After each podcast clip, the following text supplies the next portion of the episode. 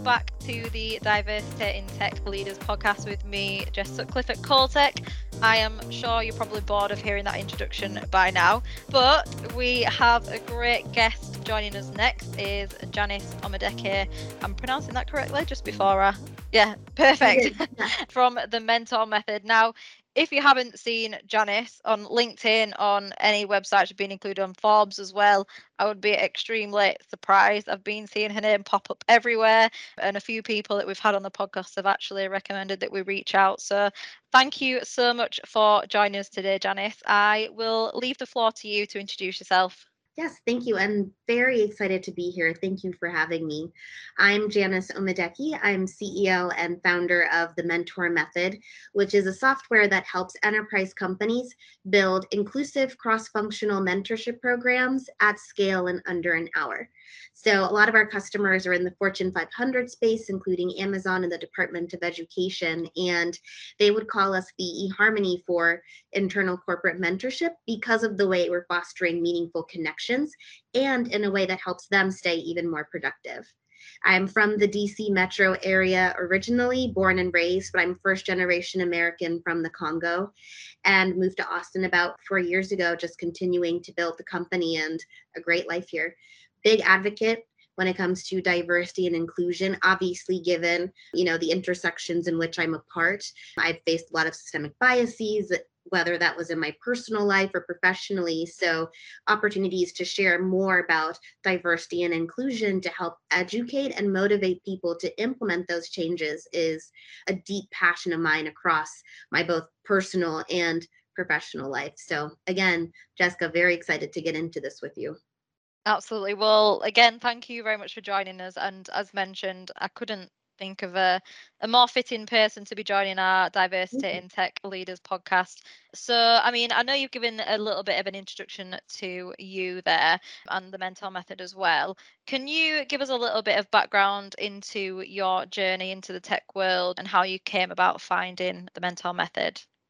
Yeah. So, I loved this question and I was thinking about it, the foray into tech. But honestly, I was exposed to tech very early as a child. And not only that, but the power that it can have on your quality of life just through my parents' experiences. So they immigrated here in the 70s for college. They met in the States, you know, had me and my two siblings, but late 80s, early 90s, I remember seeing my mom taking typing classes so that she could get promoted into new opportunities when that was a thing, like actual typing classes.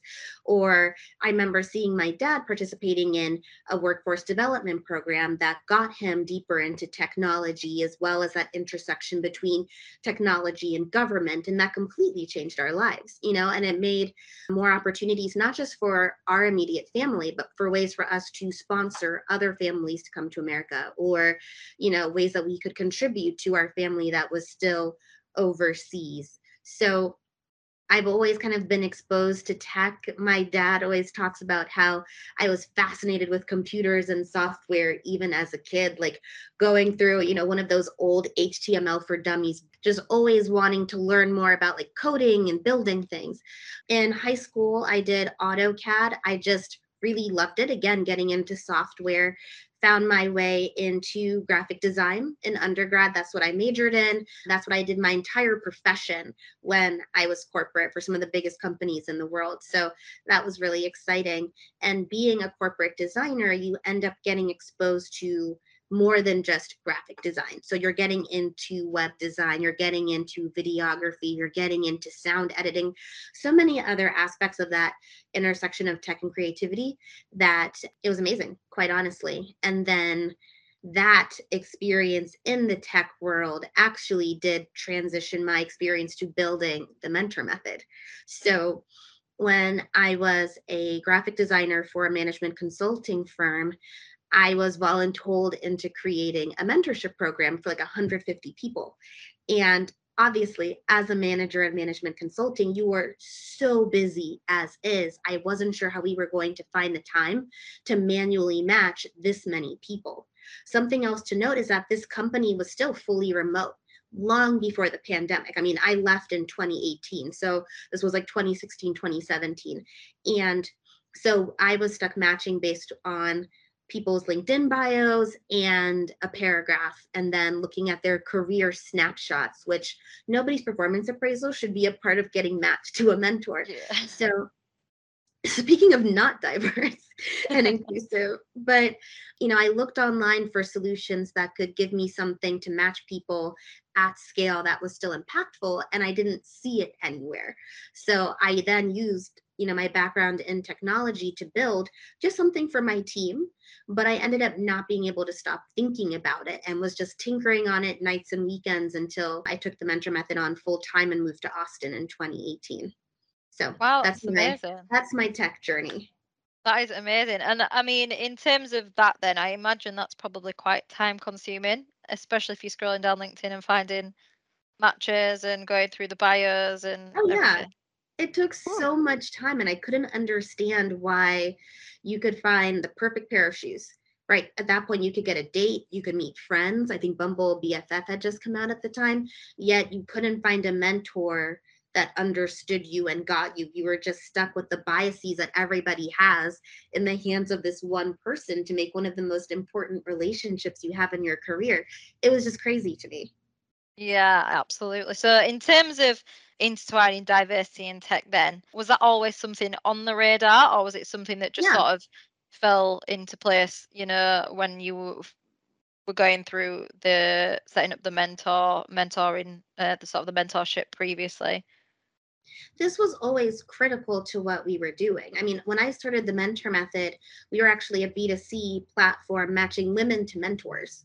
And so that diversity perspective has always been core to what we do and going deeper into that recognizing the experience of you know black women and women of color and the fact that there is that broken rung in the corporate ladder if you will that keeps women of color behind more so than our overrepresented counterparts. The mission was always to level the playing field for everyone so that you got matched to the right person regardless of your demographics. And thankfully, we're seeing that. I mean, our tool really speaks for itself when our customers see those results. You know, we're saving them hundreds of millions of dollars in retention and resourcing costs. We're seeing 5% increases in retention, which is huge when you think about the companies we work with and the size of their employee base. And, you know, there's a stat on, diversity, equity, and inclusion roles. I'm sure that you know the exact number, but there's been such a huge increase in DEI roles within the tech space. I think a part of that is also because companies stopped at the hiring piece and then yeah. didn't give these people, you know, resources or budgets. So a part of our work, you know, transitioning into more of what we do you know we work with those leaders that are you know in their first year or maybe in a new position that wasn't there before so they have no past performance data or something. You know we work with them to help them implement a cross functional program at scale without having to sacrifice you know their own budgets and time and impact. And we do this through our customizable software. You know it's based on the type of program that a customer wants to create and our data and reporting so that they know that it's actually working well yeah absolutely and i mean in terms of that even staff retention it people invested in the mentor method staff retention alone will save them so much money as opposed to maybe somebody coming in and wanting to leave after six months because they don't necessarily exactly. feel like it's an inclusive environment perfect so obviously DEI, I mean, it's been around for a while, but more heavily over the past couple of years, I'd probably say. How have you managed to navigate supporting diversity, equity, and inclusion in the industry with it being very new to many businesses? Yeah, I think for us, it's going back to what I was saying about, you know, these new individuals that are just so strapped for time, team, and resources, and being able to work alongside them to help them reach those talent retention goals. Especially now with the great resignation, what's interesting is that you know everybody's talking about this great migration of talent but what we're not talking about is that these HR and diversity and inclusion teams that are responsible for trying to course correct what's taking place they're also losing talent right? So these teams are you know sometimes cut in half because their teammates are also up and leaving and trying to find new opportunities. So when we talk about the diversity and inclusion conversation it's less about you know the type of people that are being hired and more on the types of resources these individuals are being given. Because you can hire the most brilliant chief diversity officer in the world but if you give them one dollar and half an intern and tell them to increase their retention rates by 5%, that's borderline impossible. So when we dissect that entire industry and conversation, we really think about, you know, the best pathways to support them and all the intersections of their role. Yeah, absolutely. And also, again, just touching off being able to get your staff retention and enough resource for them to be able to actually do the job that they're brought in to do. That again, in turn, results in a lot more attraction candidates Absolutely. are going to be or people that are interested in working with the company i don't know the exact percentages but i think i might do a poll on this actually on linkedin and find out why not but i know a lot it's like 70 80% of people want to join a company now or work with yeah. a company that are at least passionate about diversity inclusion doing something about it not only on the face so when you're scrolling on LinkedIn and you're seeing how many diverse candidates there are, and not only that, but a lot of these things, diversity wise, you can't see a lot of people, and you know, rightly so, shouldn't have to put out their gender or if they don't want to. If you know, if transgender people don't feel comfortable coming out at the moment as part of the LGBT community. It's not something you can necessarily see on the face of LinkedIn of profiles, disabilities as well, everything. There's so many different backgrounds to it. So again, completely true what you're saying, and it in turn results in the attraction for people to want to work with the companies. So I would also add though to that point, Jessica, that you know mentorship is a big piece of that too. PwC did a study that showed that I think 71% of millennials do review companies to see if they have a mentorship program as part of their consideration for joining that company which is really interesting. And then other studies have shown that companies have like a 50 what out of the percent so let's say the average turnover percentage is like 25% over 50% of those people will cite as part of their reason for voluntarily leaving not having a mentor so it's a big market and definitely a big issue to solve as you're thinking about recruiting and diversity and inclusion. Yeah, absolutely. And I guess on the other side of things, then, because you're helping companies, you know, becoming we're more diverse and inclusive and retaining that talent through mentorship. How have you been able to incorporate diversity inclusion into the mentor method, whether that's through the hiring processes that you do or even on the other side of it in helping them? Yeah, so the first thing that's important to us is that everyone on the team has a personal connection to our mission. You know, our mission is to make sure that everybody gets access to the right mentors, regardless of where they started. Everybody gets up onto the same rung with the same opportunities. That's very important to us. And so in our interview process, we're asking what that connection is you know like like why are you choosing leave your corporate job to come join a startup? Like what else is in that for you? And it's a great way to check on values and mission alignment.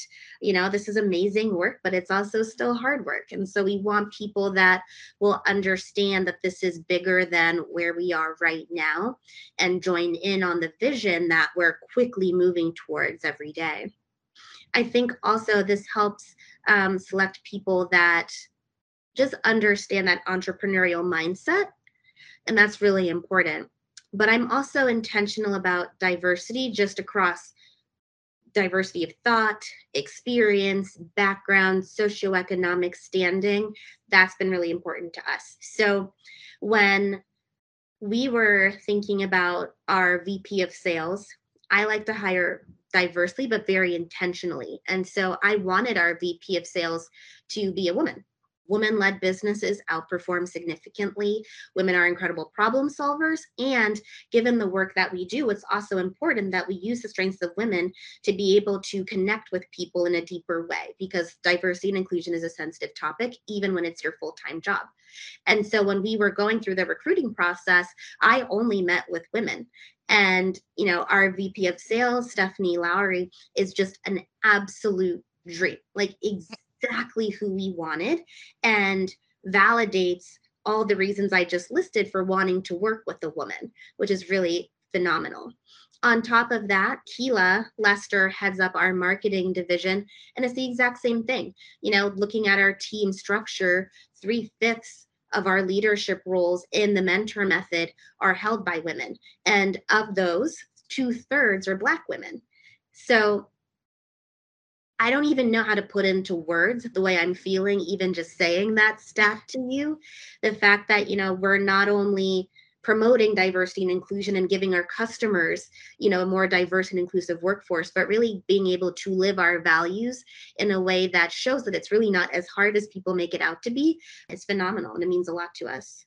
Yeah 100% i mean we touched on it briefly before but it's the talent is out there. It's just you need Absolutely. to not just look on one platform to be able to find it. Sometimes it takes a bit of a longer search. Sometimes it takes searching yeah. somewhere else. Sometimes it might be a friend that can recommend somebody or somebody that you know. But yeah, I think it's super interesting as well that you mentioned about doing that intentionally. There's always some people that comment a little bit on that which if anybody's listening to this yeah. feel free to it starts a conversation but uh, uh after speaking with a few people actually you know companies that are passionate about diversity inclusion have said that they are intentionally recruiting yeah. and hiring uh, diversely to make sure that they've got that train of thought that not only is diverse and inclusive, but it represents their consumer markets as well and what they stand for. And I think it's so easy to tell, you know, for example, you've incorporated a question into the interview process on whether their values align with what you're looking for and what you stand for. It's so easy to tell whether people are authentic with those questions. Absolutely. It's so easy to tell. I don't know how it just is. You can tell if somebody's bothered about it or not, especially in this era. And it's something that, again, another reason why I wanted to do this podcast was to, you like you said, it's a sensitive topic for uh, a lot of people. But to normalize the conversation to a point where people feel comfortable having that conversation or more comfortable and it being more involved in conversations and in the environment, especially in the workplace where a lot of these people aren't going to be educated again. They might not go back to college, they might not go back to school. It's really important that you know mentors are provided around how they can make workforces more inclusive 100% so in your opinion then because obviously we've talked about creating diverse workforces both from, from your side every company really should be doing it why is it important to create diverse workforces in your opinion yeah, well, I mean, outside of it just being the right thing to do, right? When you think about the bottom line, like we could get into altruism all day, but companies, let's be real, especially, you know, those in the CEO and CFO category, they care about the bottom line, right? And how this impacts their margins. So when you overlap, you know, diversity and inclusion with that, the more diverse your team is, the greater your insights are just naturally into diverse markets that you could expand into. And sometimes companies don't think about that. You know, your employees oftentimes could be your first foray into customer discovery. You know, they'll know a lot of their community better than you will you know, and it's important to start getting those base level data points as you continue through your general customer discovery process. When you're successful in that, you can then expand your market share and outperform your competitors because you have that deep neurological understanding of your customers so acutely that your customer or your competitors rather will always be trying to figure out how you got there how you're landing every marketing campaign how you're seeing you know month over month growth at astronomical numbers compared to them. And that's just something that you can't teach. And it's not something that you can necessarily buy. So I think that's honestly the biggest piece of why diversity and inclusion is important. Also, you know, you don't want to get trapped in a bubble of homogenous thinking. We're in a culture and a space where you have to adapt, and you have to adapt almost every 30 minutes, sometimes depending on the industry that you're in. And so, if you're building a company around one thought process and not taking in diversity of thought, opinion, background, skill set, you're going to land on several more landmines than you would have already because that diversity of thought helps everybody navigate the landscape differently and you end up capturing more of it as you continue to expand. So you end up spending more time you know troubleshooting issues internal to your own company than solving issues for your customers. And that means there's a prime opportunity for your competitors to just kind of walk around you while you're trying to figure your stuff out because you missed so many blind spots because of your homogenous team thinking that you know you just end up falling behind in the market. Absolutely. And i think it's worth mentioning there as well which is why it's so important to have diverse people at decision making level yep. because that's where their ideas are coming from that's where the decisions are made and even just being able to be a part i think Devaris Brown, who was previously on the podcast, he said, you know, if your CEO isn't your chief diversity officer, you've already lost because people want to buy in and see the passion come from the top and obviously that translates through throughout the company as well. So yeah that's that's a super important point to to touch on. Moving on to the next question then. So i can see you're very passionate and uh, you've got a lot of ideas and it seems like you'd be an absolutely great leader to be under. How would you. describe your leadership style and what advice would you give to somebody from an underrepresented community hoping to progress into a leadership role or start their own company? Yeah, it's interesting trying to answer this question because the only people that really know the type of leader I am are my team, right? Like I would yeah. base it off of their input, right? But we should have got a feedback form isn't it for this. I know you can do my next 360 review. How about that, that? that's fine. But in terms of type of leader i want to be or i hope that my team thinks i am i think that's probably a better way of phrasing it i would categorize myself as direct but empathetic and always seeking to understand. So I ask a lot of questions because the more I understand about our team's experience and all of our departments, the better I can help, right? Like I feel like as the CEO, to your point, you know, you're the chief diversity officer, and really the culture starts with you and ends with you.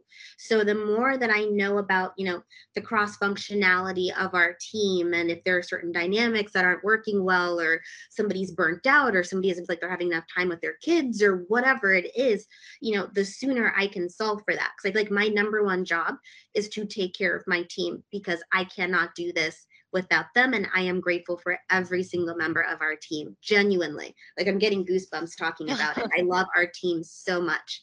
And so my job is to make sure that they're okay and obviously performing because we have KPIs and investors and metrics, but you know, they can't do that if we're not taking care of our people first. So that's an important part um, for me, just being curious about the team in general.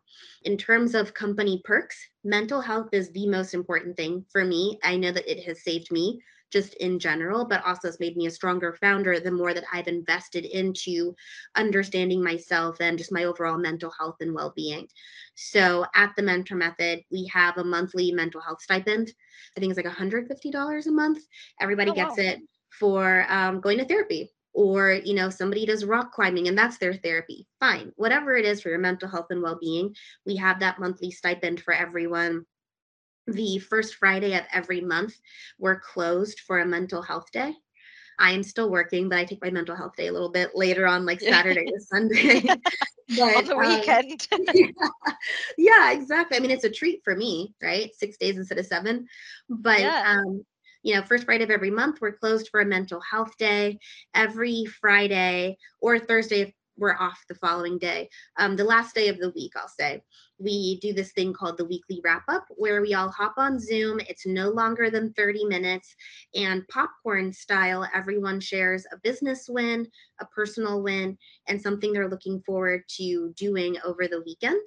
And it's just a great way to like connect and, you know, cheer everybody on for all the phenomenal work that we're all doing and get everybody, you know, public recognition. We're a virtual team. You know, I'm in my office right now, my apartment. So it's a great way for us to just be people and not just focused on productivity in that in that time frame. I would also say, you know, thinking about the empathetic side, I think sometimes people can consider that too much of a soft skill or a nice to have. But what I found is that just treating people like people is actually very important. You know, you spend more time at work than you do with your friends, family, and spouses most days. So if you're creating a space that isn't psychologically safe for everyone, my opinion as a CEO, you've already failed. And that's like your first critical priority to take care of. And I think that just boils down to empathy. And i have a lot of it um, as i was saying you know genuinely care about our team. So for example when our vice president enterprise sales told me that she was expecting i was so excited. And you know i cried after we had our conversation after i hung up the phone so i was just so happy for her. And i was like oh my god you know we've built the team long enough and strong enough that we're going to have like our first team baby which sounds crazy but you know when you have those moments to really get to know people and just hold space to hear about their experiences and like the first trimester and all of these other things, you start learning more about yourself too. Like I feel like I learn a lot from my team about myself, which is the wildest thing. You know, seeing Stephanie expecting, it just kicked it into high gear even more. Like the mentor methods revenue like it just sunk in that like our revenue is going towards diapers and college funds now. You know, like that's a very different headset when you're like, no, this is for families, you know, like human beings that'll be here in, you know, in no time. It just changed my perception and started changing the way that we're strategizing and we're thinking bigger to get bigger. And that's been phenomenal. I think the last piece I would say about my leadership style, I really like to promote cross collaboration so being active in like group Slack channels versus like one-on-ones or having the team be transparent about, you know, what they're working on and where they need help during our weekly team meetings and things like that, just so that we're always supporting each other. And I also ask for help all the time. And I will tell the team, hey, you know what? I know that I owe you this one paragraph that I'm supposed to approve, but my brain is fried after a full day of strategy and Techstars. I have got to just sign off for like two hours, but I'll be back. Just give me like two hours. I'll be back on at 8 p.m. and I'll respond then type thing. But fostering that space to be a person first, again, going back to that has been really, really integral to our development and part of my leadership style. Yeah. And I think, again, like you were saying, the vast majority of your life is at work and I think we're seeing it a lot more with startup companies. I mean, we vastly work with yeah. startup companies in the hypergrowth phase where they are introducing measures that can help with mental health, whether that's having mental health days. I'm lucky enough to work in a company where we only work four days a week, so I absolutely nice. love that. I do work US hours though, so I do finish at half 11 UK time, which is fine. yeah.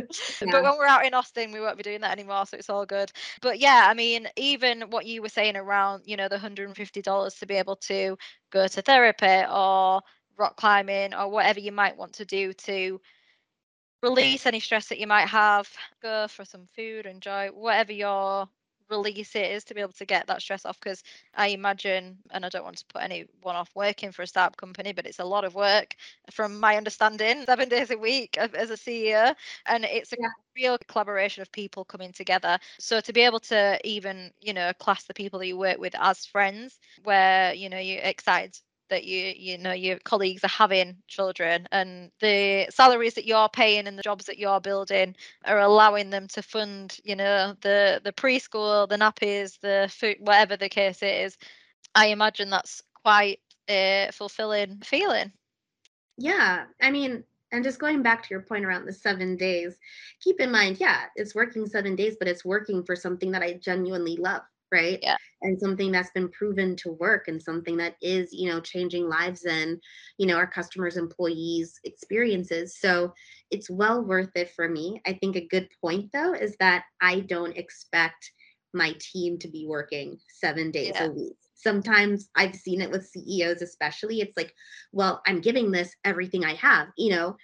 And they can't understand why their team isn't doing the same thing, but that's not the requirement. Like they that should not actually not be the case because then something is wrong, in my opinion.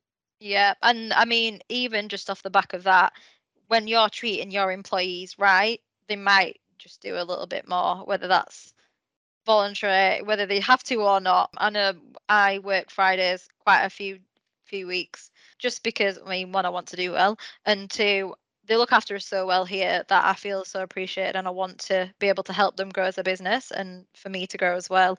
And in terms of reaching the metrics, you know, you've got your your KPIs that you've got to hit for the investor right. meetings and whatever, but a very hard metric to pinpoint is happiness. Mm. So being able to provide you know a safe space for people or even just positives at the end of the week where you know you've got something good to talk about about work personal life and people coming together especially remotely everyone's felt it over the past few years it's it can be quite lonely and isolating especially if you live on your own. So to be able to have that communal mm. time in a workspace is super important. In terms of moving on we are probably at the end of the podcast to be honest. I'm trying to come up with another question but i uh, i don't have one. But i really appreciate you joining us today janice. If you had one message to leave our readers at least listeners it's been a long day what would that be? Be entrepreneurial about your diversity and inclusion and talent retention metrics. If you are hemorrhaging customers in the way that companies are hemorrhaging talent right now, you better believe those companies would throw every possible resource to keep those customers and acquire new ones that'll stay for years to come. And it's mind boggling to me that companies aren't taking that same approach to their biggest asset, their employees. So I would just encourage those of you in a position that can impact and influence talent retention let's connect. Janice at thementormethod.com. I'd love to see how we can help you be entrepreneurial and successful in that journey. Well, there you go. I'll tag that in the post as well when I post it. But thank you so much for joining us today, Janice. I've really enjoyed this conversation. I think you're doing amazing work over at the Mentor Method. And I definitely look forward to seeing what you do in the future because I imagine it's going to be an exciting one. Thank you so much. No problem.